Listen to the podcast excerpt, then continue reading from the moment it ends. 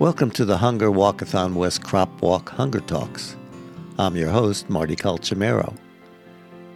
We started our podcast several years ago, and now in 2021, as we get ready for the 38th annual Hunger Walk, we want to share what is going on regarding the issue of hunger in our community and around the world with guests from food pantries and the Hunger Walk itself.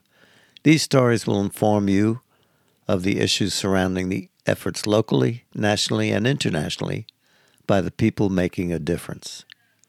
As we enter 2021, we were encountering the change in what a hunger looks like in our country. COVID pandemic has altered our way of living, working, and playing. While the need for food was traditionally confined to people without income or employment, it has now expanded to what many are calling a tsunami of need. We only need read, look, or hear how food pantries have experienced a demand that was never ever seen before. We plan to bring attention to these issues so you can hear from the people involved in providing food for the hungry. We will talk about the overwhelming issues being faced in all of our communities.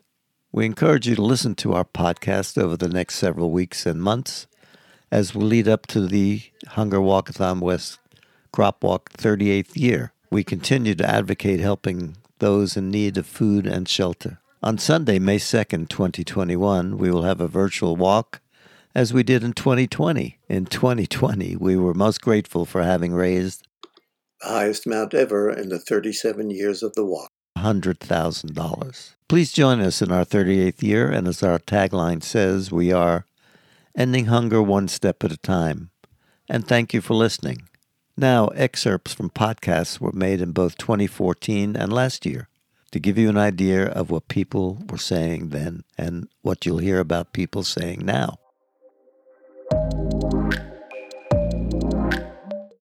Here today at Unity Church of Oak Park with John O'Rourke. Uh, actually, I got involved in the crop walk in a very uh, roundabout way. Uh, I had never really been concerned about hunger. I had always known abundance in my life. Uh, hunger was never a consideration for me. And I was, I volunteered to go over and take it to the Oak Park River Forest Food Pantry.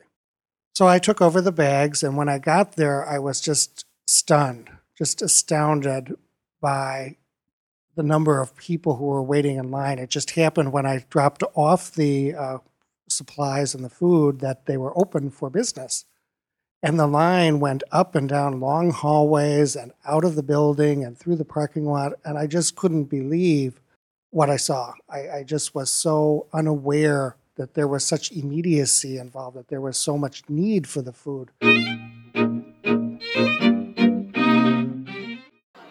Hello, this is Marty Calcimero. I'm at First United Church in Oak Park today and I'm talking to several people about why they walk. Here are their stories. Hi, my name is Joanne Despodes. I'm, um, I guess I'm AARP age, over 60. Um, I have been involved with the Hunger Walkathon West, I believe, since the very first one. And I have walked or participated in some way all this time when I think about why I do it, um, all I can think about is that I have always been so fortunate to have enough to eat, to have a really privileged lifestyle. And I know that unfortunately there are so many people around the world and even here that are not so fortunate and now have an opportunity to speak to some young people about why they walk. Please listen to their stories. I'm 10 years old. I walk because I like to help people, and people need to eat to survive. And it's not fair that America has so much food, and some countries don't have a lot, that people are starving, and it's really sad. 12 years old and I walk, well, I've started walking since probably second or third grade. And it's just a great time to help the hungry and like experience what they experienced like their everyday lives.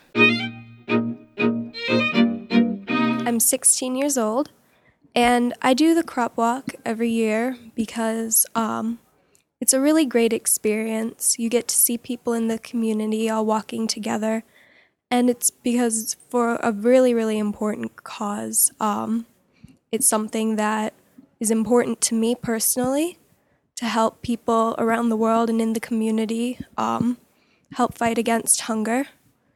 And um, it's something that I've been doing for a very long time.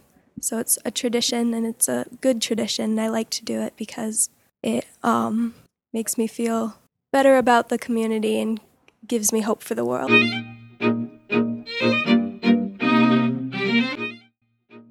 Thank you for listening and caring, as our tagline is ending hunger one step at a time.